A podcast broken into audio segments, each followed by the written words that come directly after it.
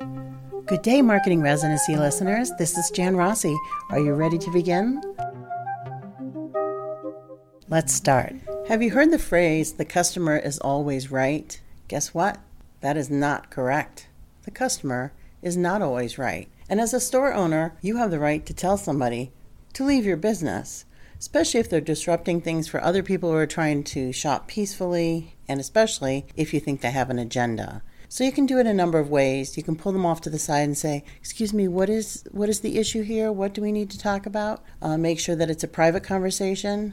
But if they're doing something to irritate you and push your buttons and yell and scream and make a scene, some of those people know that there's been other businesses they can walk into and do that, and they'll get free things. They'll get compensation in some ways. The problem is that they have the power then. You, as a store owner, you have the power in your store. If you feel like things are out of control and they need to leave the business, you tell them to leave. You call the police. You get people out of your store. Don't let those people take over. I know it's a weird thing to say, but there's a lot of anxiety out there. There's a lot of people shopping. People have lost it for a number of reasons, whether there's drama at home or relatives in town. if you have a store and something like this happens to you, understand that you can take control and the customer is not always right. There's times when you do have to ask somebody to leave your business. And I do hope that you listen to what I'm telling you and you take it to heart. And if you feel in your gut you need to ask them to leave, you just need to stand up and ask them to leave. That's not a bad thing to do.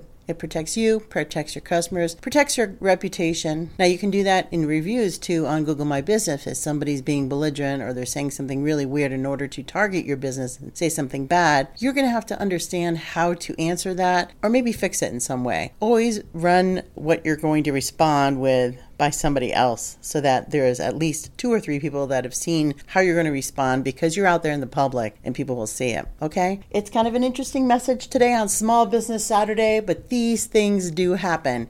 And no, the customer is not always right.